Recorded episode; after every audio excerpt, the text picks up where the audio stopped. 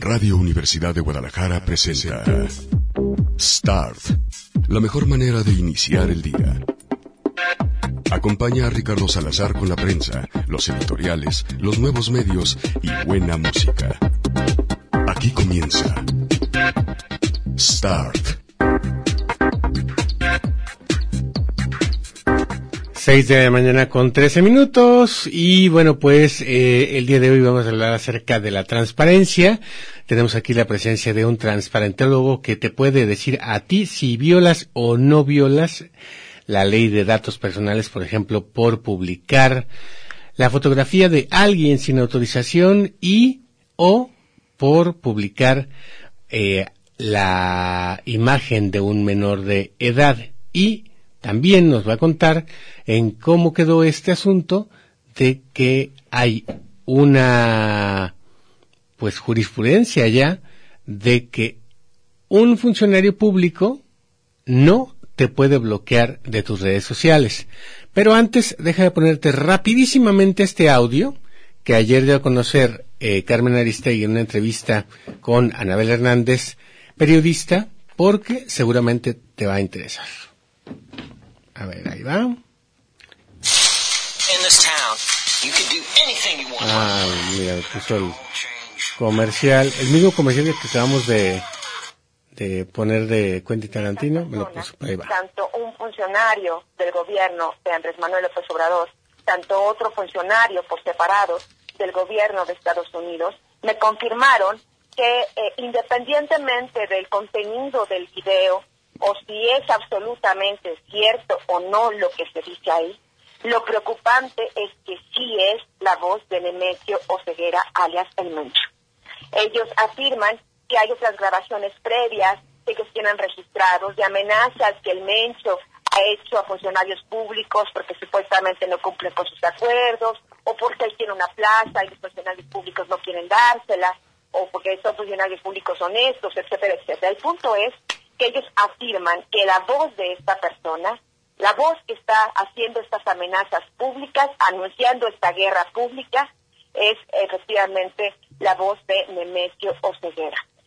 Bueno, pues ahí está parte de la entrevista que le hizo ayer Carmen Aristegui a Anabel Hernández a propósito de este videoescándalo, nuevo videoescándalo, en el cual eh, se habla acerca de el Mencho y el Mencho lo que dice es que eh, pues no cumple los acuerdos Enrique Alfaro y que eh, le quiere entregar al cártel de Sinaloa eh, la plaza, que bueno, hay que decir que la plaza no es solamente Jalisco, sino también eh, parte de Colima y, o mejor dicho, todo Colima y parte de Michoacán, que es donde tiene presencia predominante, pero hay, hoy sabemos que eh, son los dos carteles más importantes, el de Sinaloa y el de Jalisco, el cartel Jalisco Nueva Generación, por lo cual desde anoche puse una encuesta que acabo de retuitar en este momento, en el cual te pregunto eh, eh, a ti, en un tuit, por su prestigio y congruencia, a quién deberíamos creerle en el video escándalo en el que el CJNG, el cártel, involucra a Enrique II, acá el gobernador de Jalisco, y eh, hasta el momento los resultados son 27% Enrique Alfaro, 29% Almencho, ya se nota que se puso a trabajar, ya saben quién, eh, 21% Anabel Hernández y 23% a ninguno. ¿Por qué les digo que ya se nota que se puso a trabajar, ya saben quién? Porque anoche era súper contundente. La gente eh, en un 52%, por cierto me sorprendió lo rápido que fue el número de respuestas, fueron como 150 en 3, 4 minutos en lo que me quedaba dormido. Bueno, pues el 52% decía que al mencho. Así que pasa por favor y responde esta encuesta que acabo de retuitear. Y ahora sí. Charlas al azar. Charlas al azar. Está conmigo el comisionado, porque yo soy de las épocas de Batman en eh, cómic, Chava, Chava Romero, perdón, de el Instituto de Transparencia e Información Pública y también de, eh, de la defensa de datos personales. Eh, ¿Cómo estás, Chava? Bienvenido. Y antes que nada, muchísimas gracias por esta desmañanada y estar aquí en cabina en Radio Universidad de Guadalajara. No, muchas gracias. Una mañana lluviosa aquí en Guadalajara, este, eh, que me tocó algo de, agua en el camino, pero muy agradecido por la invitación y saludos a todo tu auditorio. Este, un gusto estar aquí. No, hombre, al contrario, en este programa, desde que lo relanzamos, digamos ahora que regresé de Narnia, eh, hemos venido hablando acerca de cómo uno puede romper sin querer o queriendo, en muchos casos, las leyes de datos personales al publicar cosas de la gente, pero me gustaría empezar por la parte de lo más reciente en términos de esto, eh, a propósito de funcionarios públicos, que es un funcionario público me puede bloquear a mí en eh, su Facebook o en su Twitter. Eh, bueno, de acuerdo a los últimos criterios que hay en la materia, eh, este tema tiene... Digo, a mí como usuario cualquiera, ¿eh? Sí, Puede sí, ser a mí cualquiera, cualquier persona, cualquier No a Ricardo Salazar, que es un payaso y que es un mamón y que yo creo que sí deberían de bloquearlo.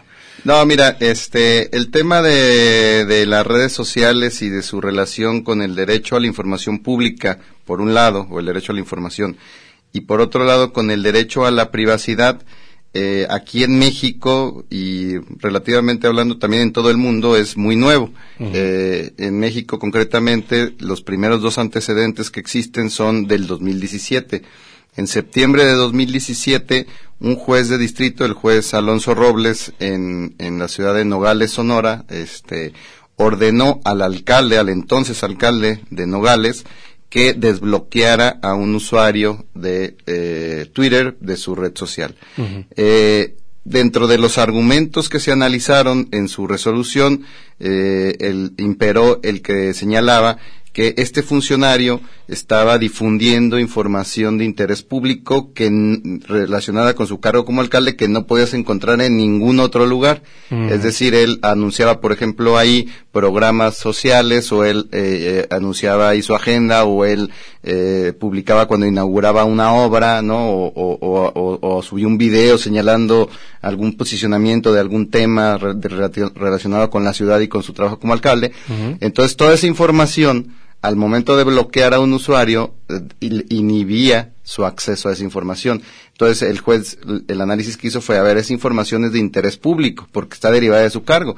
Y él se está ostentando además en su cuenta, por muy personal que sea, como alcalde de este municipio. Luego, entonces, el bloqueo inhibe el acceso a esa información y, por lo tanto, es violatorio del derecho a la información en esa, esa modalidad, precisamente la modalidad de consulta o acceso a la información, y ordenó el desbloqueo. Posteriormente, aquí en el Instituto de Transparencia, un par de meses después, en el mes de noviembre, resolvimos en sentido similar que, eh, bueno, lo hicimos respecto del Congreso del Estado y diversos ayuntamientos de la entidad, eh, que si algún regidor, algún alcalde o algún diputado o diputada estaba utilizando sus cuentas personales de redes sociales para difundir información pública, es decir, información directamente eh, derivada del ejercicio de su cargo, tenían la obligación de informar qué cuentas estaban usando para hacerlo, para evitar eh, que alguien pudiera suplantar ¿no? la identidad de algún funcionario público y darle certeza al ciudadano sobre cuáles cuentas sí podía seguir y cuáles cuentas no, porque muchas veces pues podría buscar a lo mejor este algún personaje, ¿no? El, nombre de algún alcalde de, de, su municipio y a lo mejor encontraba cinco cuentas y desde las cinco se estaba difundiendo información que parecía ser la correcta, es decir, la derivada del ejercicio del cargo. Entonces el ciudadano pues legítimamente tenía el derecho de preguntarse cuál es la que debo de seguir. Entonces ahí es donde nosotros consideramos que si un funcionario utilizaba su cuenta para difundir información pública, tenía la obligación de informar qué cuenta era, de decirle al ciudadano, esta es la cuenta que yo uso para difundir información pública y darle certeza. La, digamos que la asimilamos a como si fuera el correo electrónico oficial que está publicado de manera obligatoria en, en los portales de internet de, de, las autoridades. Ahí viene el directorio, viene un teléfono, viene una extensión, viene un domicilio, viene una cuenta de correo electrónico oficial de contacto. Bueno, pues añadir a este tipo de información, añadir qué cuenta de red social si se está usando es la que se está eh, es desde la que se está difundiendo información pública. ¿Había una queja específica? Sí, claro, sí hubo hubo muchos recursos, o sea, toda esta a toda esta eh, conclusión llegamos a raíz de muchos recursos. fueron tantos los recursos que hubo, digo en su momento más de 30 o 40 que incluso se tradujeron ya en un criterio un criterio del Instituto de Transparencia. Los órganos de transparencia tenemos la facultad de emitir criterios que son más o menos parecidos como las tesis jurisprudenciales o las jurisprudencias del Poder Judicial de la Federación. Eh, a raíz de algún antecedente que se reitere mucho o de un antecedente que consideremos muy relevante, podemos emitir un criterio y los criterios se vuelven obligatorios para todas las autoridades, una vez que ya se aprueban por el Pleno del Instituto. ¿Hay alguna excepción? Porque puede ser que yo esté recibiendo únicamente ofensas o que en mi caso personal yo sí tengo reglas para que eh, quien me venga a querer discutir una noticia o para quien no le parezca chistoso algunos de los de los chistecitos que me aviento etcétera etcétera este eh, bloquearlo que es que uno pues detectas cuando son bots porque no tienen seguidores interactúan entre sí etcétera etcétera. Mm, eh, con la cuarta T surgió una cosa bien curiosa porque como que les dieron la instrucción a todos de poner eh, el mismo tipo de nombre, ponen un algo y un montón de números y fotos no reales.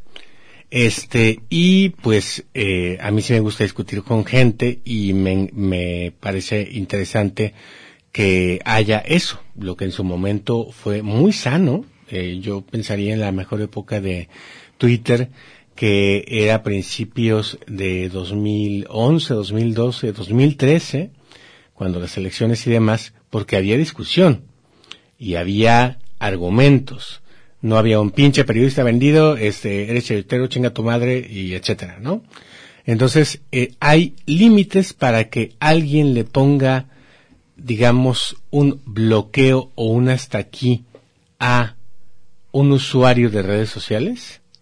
Bueno, eh, en tratándose de servidores públicos, digo, en, tu caso pues es diferente, tú sí tienes, este, digamos que intacto el derecho de bloquear a quien tú quieras, porque a menos de que estés, de, eh, bueno, creo que en este caso podría considerarse, pero eh, en lo que la Corte resolvió fue eh, que eh, el límite eran los comportamientos abusivos, ¿no?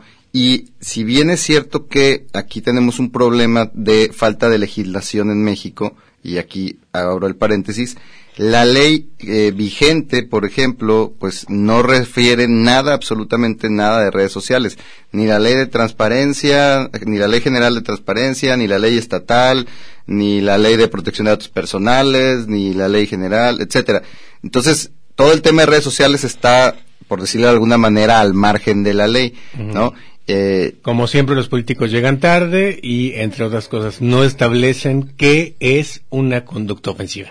Sí, o sea, eh, si está, si hay antecedentes tanto en la ley, eh, en leyes pues civiles, ¿no? El derecho al honor y, obviamente todo este tema que viene desde el derecho romano y obviamente pues si hay precedentes judiciales y demás pero es, exclusivamente hablando de redes sociales, legislativamente no existe nada. Mm. Lo que la Corte señaló como límite para que un funcionario pueda bloquear a otro usuario es el tema de comportamientos abusivos, ¿no? Ese es el concepto, es el, es el término que utilizó la Corte.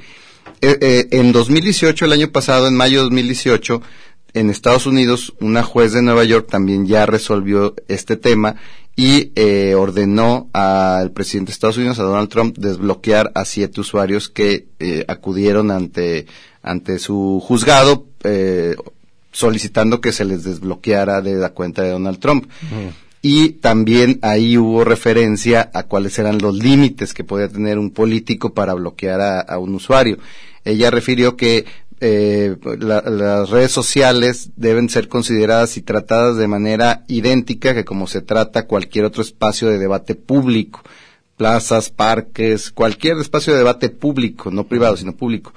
Y que por lo tanto el que una persona, un funcionario inhiba a alguien de seguirlo, viola no solo su derecho a la información, de acceder a la información que publica, viola otros dos derechos, viola el derecho de esa persona a manifestar sus ideas, o sea, la libertad de expresión, y eh, lo interesante de esta demanda fue que compareció también otro instituto, un instituto este, de caballeros por la libertad de expresión, y ellos, eh, sin haber sido bloqueados, ellos señalaban, a mí me afecta que hayan bloqueado a estas siete personas, porque a mí me interesa saber qué opinarían ellas de lo que dice el presidente, de sus políticas públicas, porque son personas que tienen su cuenta verificada porque son muy populares.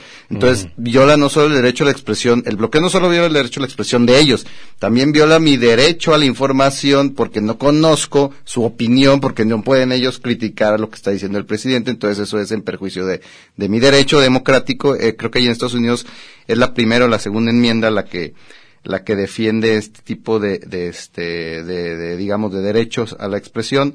Y eh, pues de alguna forma lo limitó entonces por consiguiente únicamente a obscenidad, difamación, ánimo de fraude o incitación a conductas criminales. A ver, ¿nos repites? Sí, en Estados Unidos, eh, el- como lo resolvieron fue, únicamente se puede bloquear a alguien que tenga conductas obscenas. O sea, si le mando mi dick pic, Sí, eh, por me ejemplo. bloquea. Sí, cualquier tipo Trump. de pornografía, por Y- supuesto. y está- Y está estaría en su derecho, estaría justificado.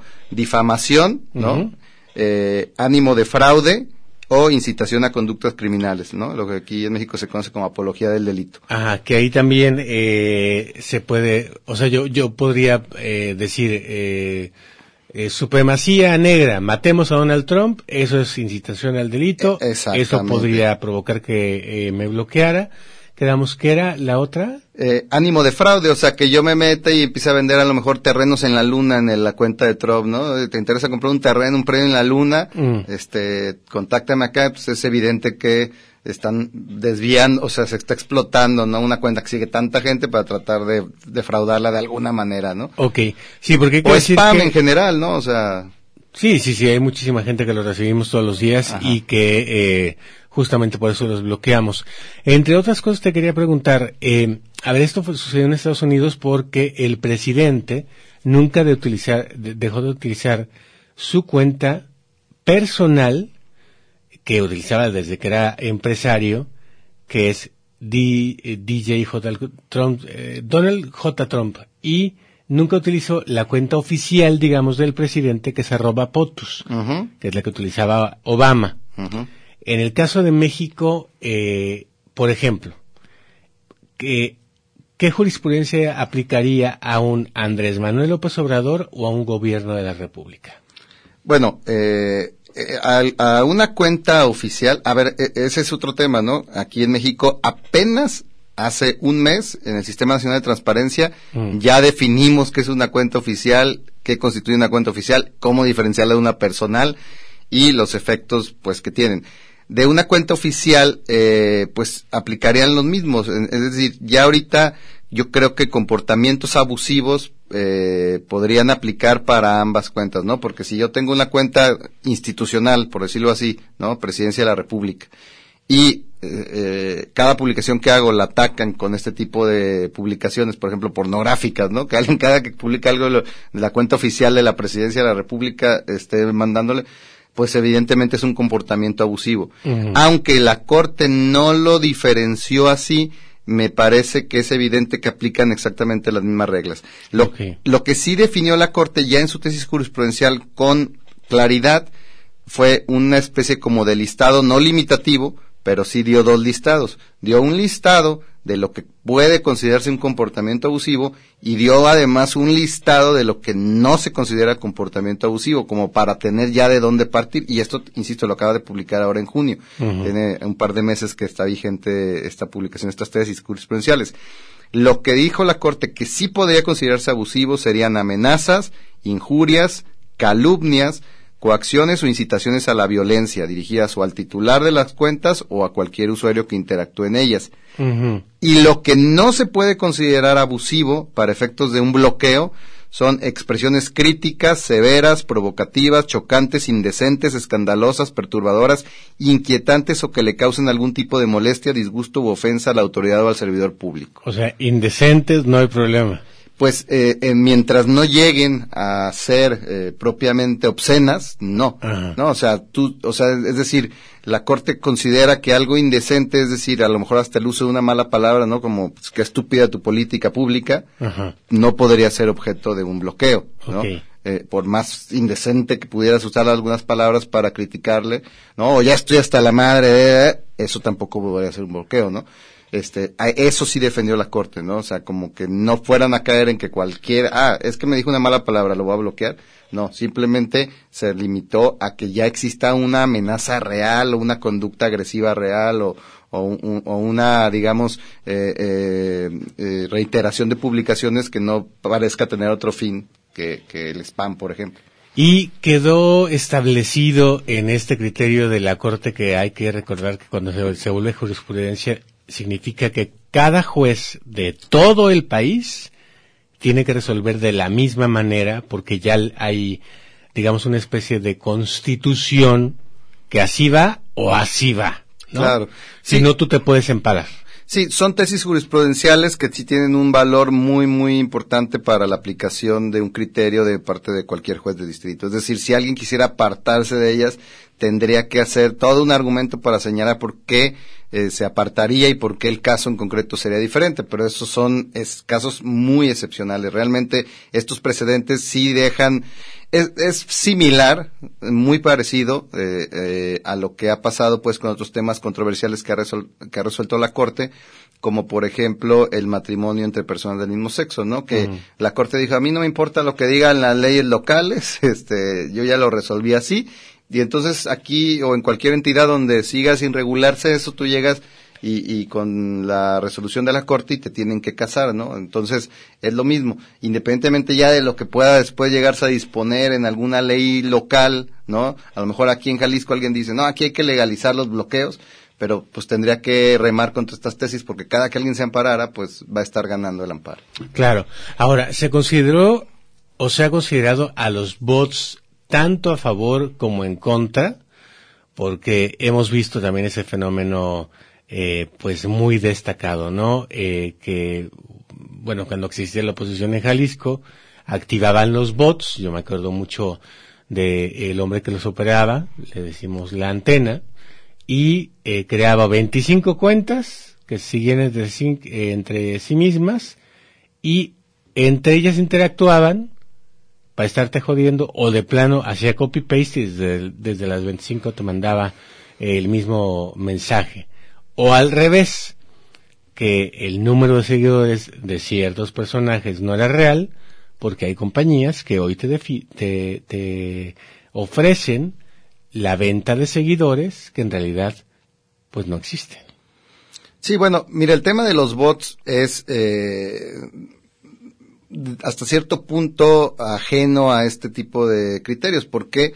porque a un juez o a un instituto, un órgano de transparencia, pues realmente no nos vamos a poner a, revisar si es un voto o no, nos vamos a poner a revisar si está o no está siendo violado alguno de estos principios contra esa cuenta, ¿no? Si son 25 y las 25 opinan lo mismo de tu publicación, y tú bloqueas a las 25 y una de esas 25 viene y me dice, oye, me bloqueó porque nada más porque le dije que no estaba de acuerdo con su este proyecto de ley o con su decreto, con su reforma o con su decisión, pues yo no va, eh, eh, eh, a mí no me va a servir como argumento el que el funcionario me diga, es que este era un bot porque estaba vinculado con otras 25 cuentas que entre ellas se seguían y no, yo me voy a enfocar en lo objetivo, ¿no? El caso concreto, voy a ver si es verdad que publicó o no publicó alguna de las causales de excepción y si no existe ninguna justificación para ese bloqueo, salvo el hecho de que pudiera ser un bot, pues eso para nosotros no tendría por qué ser una diferencia. Muy bien. Ahora, ¿qué pasa cuando otras cuentas publican, no retuitean, sino que publican información oficial de un gobierno eh, en turno.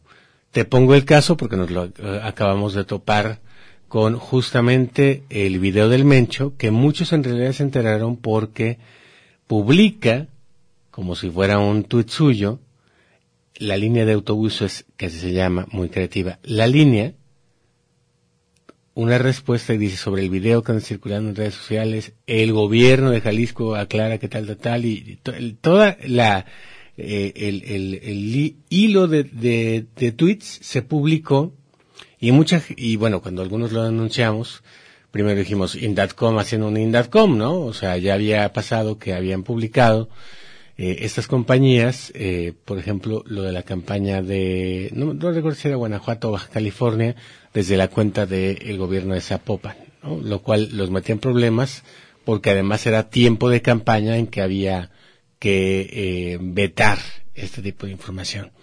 ¿Qué pasa cuando un, según me explicaron, IFTT hace esto y publica información oficial de un gobierno en una cuenta privada de una compañía? Bueno, de entrada, eh, lo que es información pública lo puede publicar quien sea. O sea, si tú te descargas el presupuesto de ingresos, si tú lo publicas desde tu, eh, perdón, el presupuesto de egresos, si tú lo publicas desde tu propia cuenta y dices, aquí está el presupuesto de egresos del gobierno, del Estado, pues mientras esa información sea pública y tú la descargaste, o sea, cualquier cuenta puede publicar información o retuitear o difundir sin que sea retweet, pues difundir de origen cualquier documento, cualquier información pública. Entonces, digo, propiamente lo que hizo la línea, pues no es ilegal. A lo mejor alguien pudiera decir la forma en que lo planteó como en primera persona es lo que saca de onda, ¿no? Pero pues ahí en todo caso, este, el agraviado pues sería el propio gobierno del estado, ¿no? Eh, en el, en contra de, de, de pues esta eh, cuenta que se ostentó, digámoslo así.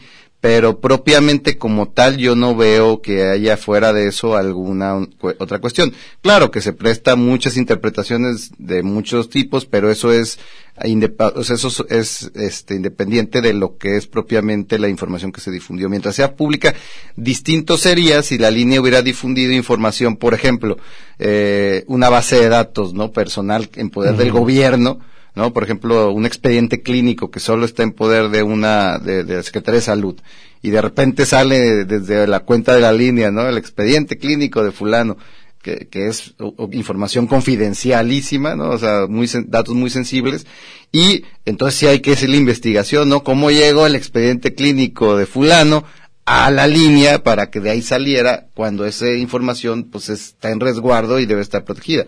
O sea, eso sí sería eh, grave y, delicado y tendría que analizarse cómo es que llegó a sus manos. Ya para pasar al asunto de la información de lo, lo privado y lo que yo como usuario privado puedo y no publicar, te preguntaría, ¿un gobierno puede y o debe demandar a alguien que está replicando su contenido sin su autorización cuando está pagando por la producción de ese contenido a una empresa como en este caso Indatcom?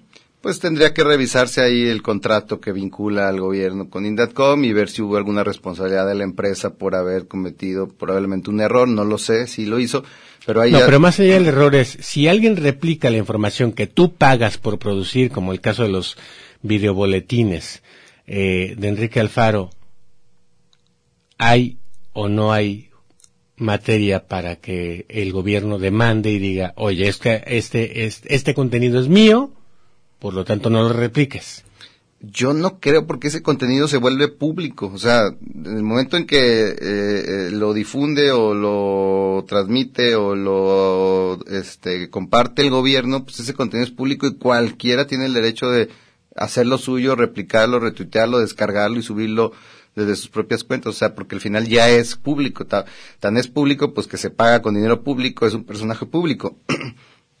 Distinto sería, por ejemplo, que eh, a lo mejor la línea hubiera publicado fotos, no sé, personales, ¿no? Del gobernador, de sus vacaciones, y entonces ahí el gobernador sí podría decirle, oye, ¿cómo es que llegaron esas fotos personales contigo y qué tiene que ver con, con, con mi desempeño como gobernador? Claro de él y su novia, que dice el Mencho, que la, lo está metiendo en, en esto, este tipo de problemas, ¿no?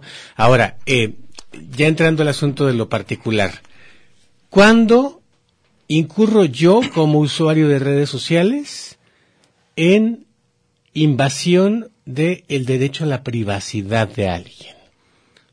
Como usuario, sí. Bueno, si difundes información confidencial de otra persona, que esa información confidencial llegó a tus manos, ¿no? Este producto de una relación con esa persona eh, eh, para un fin específico y tú la difundes en redes sociales, estás violando el derecho a la protección de datos personales en posición de particulares, si eres un particular. Y si eres una autoridad, pues el, la ley en posesión de sujetos obligados. Muy bien, entonces sería, por ejemplo, para darle una idea clarísima a la gente, eh, datos personales como domicilio.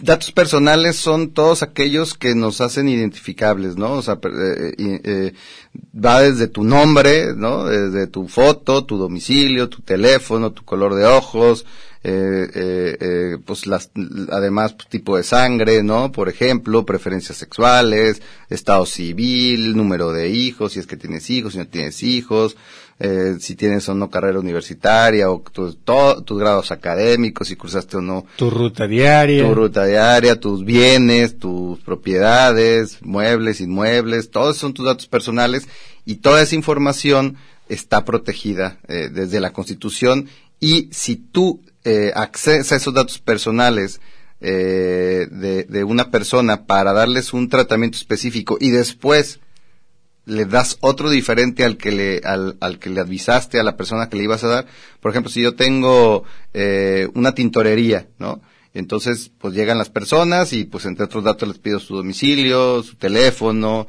y, y las personas me lo dan porque entienden y en el aviso de privacidad debe de estar claro Digo, desgraciadamente nadie leemos el aviso de privacidad, pero en teoría todas las empresas lo tienen que tener. Entonces, una tintorería en el aviso de privacidad dice, esta información solo la voy a utilizar para el vínculo que estoy formando contigo, producto del trato que voy a hacer de tu ropa. Y para nada más. Pero si esa empresa en su cuenta de red social después difunde eh, mi foto, mi domicilio y mi teléfono y eh, eh, mis camisas y mis calzones y fotos y entonces está violando la ley de datos personales, ¿no? Ahí es evidente la violación porque está usando la información que recibió para un fin distinto para el cual eh, se la dejé, ¿no?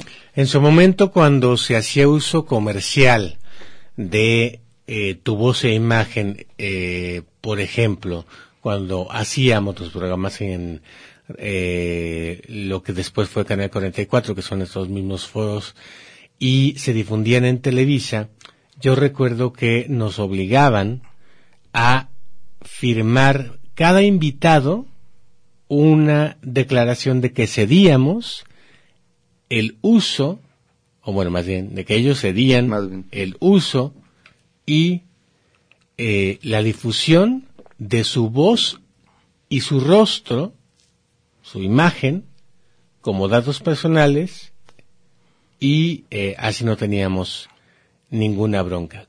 ¿Esto sigue siendo una bronca? Pues eh, en tanto quede claro eh, exactamente para qué vas a usar su imagen, ¿no? No tendría por qué ser una bronca. Eh, pero sí tiene que haber eh, claridad, ¿no? Porque pues eh, si tú le dices, lo voy a usar para el programa tal, tal, tal, nada más, ¿no? Y al rato esa misma imagen la utilizas o la vendes a una empresa o la compartes o al rato sale en otro tema que no, era completamente ajeno a lo que te autorizaron, bueno, ahí estás violando obviamente también este el, dato personal consistente en la imagen de esta persona. Muy bien. A ver, hay una red social que es una red social de exes.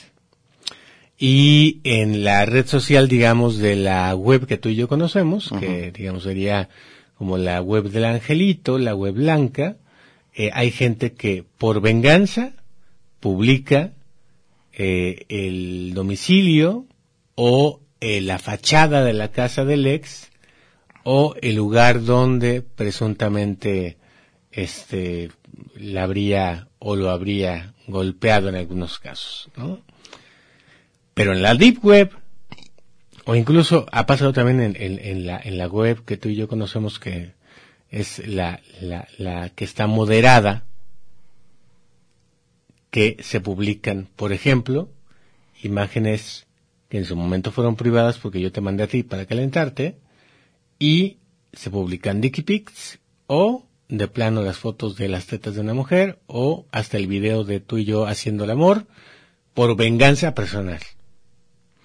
Sí, bueno, esto es más allá de la ley de protección de datos personales, ¿no? Aquí ya estaremos hablando de incluso hasta de delitos, ¿no? Este, ¿por qué? Bueno, porque estoy, eh, pues, eh, utilizando estas imágenes o estos videos para generarte un perjuicio a tu persona, un daño personal probablemente ya irreversible, ¿no? Este, eh, probablemente también te esté difamando, ¿no? Entonces yo creo que eh, esto va más allá de la ley de protección de datos personales en posesión de, particulares o de sujetos obligados, ¿no?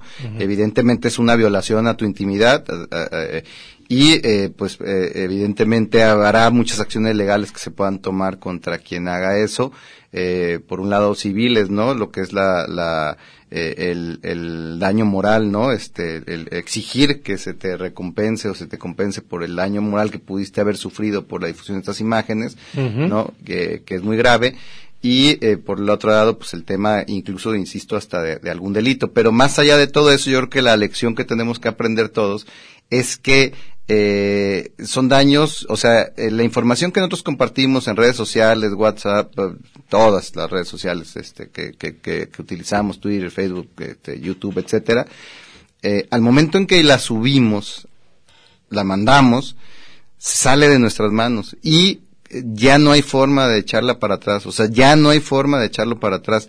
Y entonces, eh, pues cualquier eh, intento que nosotros después podamos hacer para recuperar esa información va a ser infructuoso y el daño que nos pueda generar la información además también va a ser irremediable. O sea, por más que tú digas, oye, ¿qué le hago? Lo demando, ¿no? Pues ya el daño que sufres. Entonces yo creo que más bien lo que a lo que tenemos que apostarle es a generar una nueva cultura, ¿no? Una nueva cultura de, de, protección de datos personales que empiece en cada uno de nosotros, ¿no? Que entendamos la gravedad, pues, de estar utilizando cualquier medio de comunicación de, eh, digital para difundir información, incluso hasta las opiniones, ¿eh? Porque no solo son las fotos, o a veces hasta una opinión, ¿no? Ahora que dicen que para todo hay un tweet, ¿no? Ya le está acá. claro. Hasta las opiniones ya nos persiguen toda la vida. Entonces, hasta para lo que tenemos en mente en ese momento, tenemos que tener cuidado si lo vamos a expresar o no en una red social, porque antes lo decías en una cantina y al otro día nadie, nadie, se acordaba, ni tú te acordabas, ni nadie se acordaba de lo que habías opinado en ese momento. Ahora hablas mal de un tema, de una persona, te pronuncias de una forma este, despectiva o, o, o lo que sea en una red social, el pantallazo, y aunque lo borres al día siguiente, ya se quedó ahí. Entonces, eh, por eso es que creo que lo que tenemos que apostarle es una cultura de la prevención, porque realmente, digo, si en estados muchísimo más avanzados, en, estados de derecho más avanzados o, o, con una grados de impunidad mucho menores, como en Italia, en Alemania, Estados Unidos, no han podido hacer nada realmente con los temas de sexting, ¿no? Y han acabado hasta en suicidios y demás. Ahora en México realmente pues no va a haber mucho que se pueda hacer ante un escándalo de esta naturaleza. Ahora, hay que decir también que justamente como decías, no leemos los términos y condiciones y le estamos dando nosotros el, de, el derecho, la posibilidad de que Facebook, Twitter y o lo que sea, porque luego hay un montón de aplicaciones a las que les damos acceso a nuestra cámara, es decir, que en cualquier momento nos pueden estar espiando, y nuestro micrófono, pero también a todo el screenshot eh, o a todo el, rollo de fotos que guardamos que ya existe en nuestro teléfono o que ya existe en nuestra computadora y ellos pueden incluso ahí decirte con toda impunidad, pero como no lo leíste, que van a hacer copia y la van a guardar para siempre. Sí, claro. Este, ahora, bueno, pues es muy común, ¿no? Por ejemplo, que, este, ante la falta a veces de disco duro eh, en tus equipos móviles, mm, contrates o utilices servicios, por ejemplo, de almacenaje en la nube. Y cuando, cada que tomas una foto, se va a la nube, se va a la nube, se va a la nube. Y aunque tú la borres después, de la nube, no hay ninguna garantía de que no haya quedado un respaldo en algún otro servidor de la misma compañía. es muy probable y pues no hay garantía. Entonces, eh, insisto, cualquier cosa que subamos a la nube o a cualquier red social sale de nuestras manos y muchas veces de manera, o casi siempre, o siempre de manera irreparable, irreversible. Y en ese sentido, pues insisto, es que tenemos que generar esta nueva cultura de tener más cuidado con lo que compartimos, con lo que subimos este, en redes sociales. El, eh, eh, estaba precisamente yo, eh, ayer o antier salió un artículo en, en, un, en un medio de comunicación inglés que señalaba que Facebook acababa de reconocer que sí había escuchado todos los audios o, o, de privados que se mandaban vía su Messenger. Y eh, cuando le dijeron, oye, pero pues es que eso es una violación a la privacidad, no, dice, es que los usuarios lo aceptaban. ¿Cuándo? Pues desde que abres la cuenta lo aceptas. Tú tienes que meterte, buscarle y buscarle para desaceptar eso. Entonces, por default, los, los, los configuraciones, digamos, por defecto que vienen cuando abres una cuenta de red social, son de que prácticamente tienen acceso a todo lo que, lo que compartes, hasta tu audio. Ellos argumentaban que escuchaban todos los audios porque querían ver si su motor de inteligencia artificial que traducía el audio en palabras, es que hay una opción de dictado. ¿no? Entonces, este, ellos querían ver si estaba funcionando bien la opción de dictado, ¿no? Entonces, por eso tenían ahí un grupo de personas todos oyendo todas las conversaciones y viendo si la, eh, esta inteligencia artificial que traducía eso en dictado lo estaba haciendo bien o no para retroalimentarla y perfeccionarla. Ese fue su argumento, pero en realidad te escuchan todos, ¿no? Sí, de hecho en realidad hemos visto prácticamente el último año que Facebook eh, y por Facebook nos referimos también a WhatsApp y por supuesto también a Instagram usa palabras claves, lo que se llama keywords, en estas conversaciones, ya sean audios o eh, conversaciones de texto, para utilizarte como objeto comercial. Y de repente tú estás en un audio mencionando que te quieres ir a Aruba y a la mañana siguiente te aparece en tu uh, Facebook que viajes a Aruba. Un, viaje a Aruba bien barato. Sí, claro. Creo que todo el mundo hemos tenido la sensación de que nos escucha en el celular y no me parece tan descabellada, digo, aunque he platicado con, con algunos amigos y he leído sobre el tema y, aparentemente sería muy complicado y sería muy eh, costoso para la batería del celular tenerte, pero en realidad pues ya funciona hasta cierto punto así porque todos estos dispositivos que te ayudan, ¿no? Este, Siri, Alexa, pues se activan cuando hablas, eso quiere decir que siempre te están escuchando, ¿no? no me, no, no, tienes que apretar un botón como para que se active el modo de que ya te pueda poner atención. Entonces, ciertamente sí hay muchos indicios. Eh, Zuckerberg en su comparecencia que hizo en el Senado de Estados Unidos después del escándalo de Cambridge Analytica lo negó rotundamente, pero mira, ya ayer o antier ya salió este escándalo de que a lo mejor no te está escuchando todo el tiempo, pero sí te están escuchando todo lo que, todos los audios que, que mandas tú a otra persona pensando que son completamente privados y hay todo un grupo de 40 personas con audífonos escuchándolos para ver si están traduciéndose bien o no en el, en el dictador, ¿no? Claro, eso sin contar que en muchos casos esos datos son compartidos sin que tú sepas con autoridades judiciales. Sí, no, bueno, e, e, ese fue otro debate en su momento, ¿no? Con el tema de Hillary y sus correos y que si los iban a compartir o no. Pues Apple nunca negó que tuviera acceso. Apple lo que dijo fue no te los puedo compartir, o sea, yo no puedo hackear el celular porque pues eh, eh, son mis códigos y patentados y todo, pero Apple nunca negó que pudiera tener acceso a ellos, lo que mm. dijo es no te voy a dar acceso, pero eso no quiere decir que no pudiera hacerlo si quisiera, ¿no? A ver, rápidamente porque me queda un par de minutos, preguntarte, publicar fotos de niños es hoy, de acuerdo con las leyes, algo que esté permitido en redes sociales? Eh, pues solo que sea con el consentimiento de sus padres. Si no es con el consentimiento de sus padres, sí está prohibido y no por la ley de datos personales nada más. También hay una ley este, de niños, niñas, adolescentes, etcétera, que prohíbe eh, el que se difunda, se compartan imágenes de menores de edad sin el consentimiento de sus padres.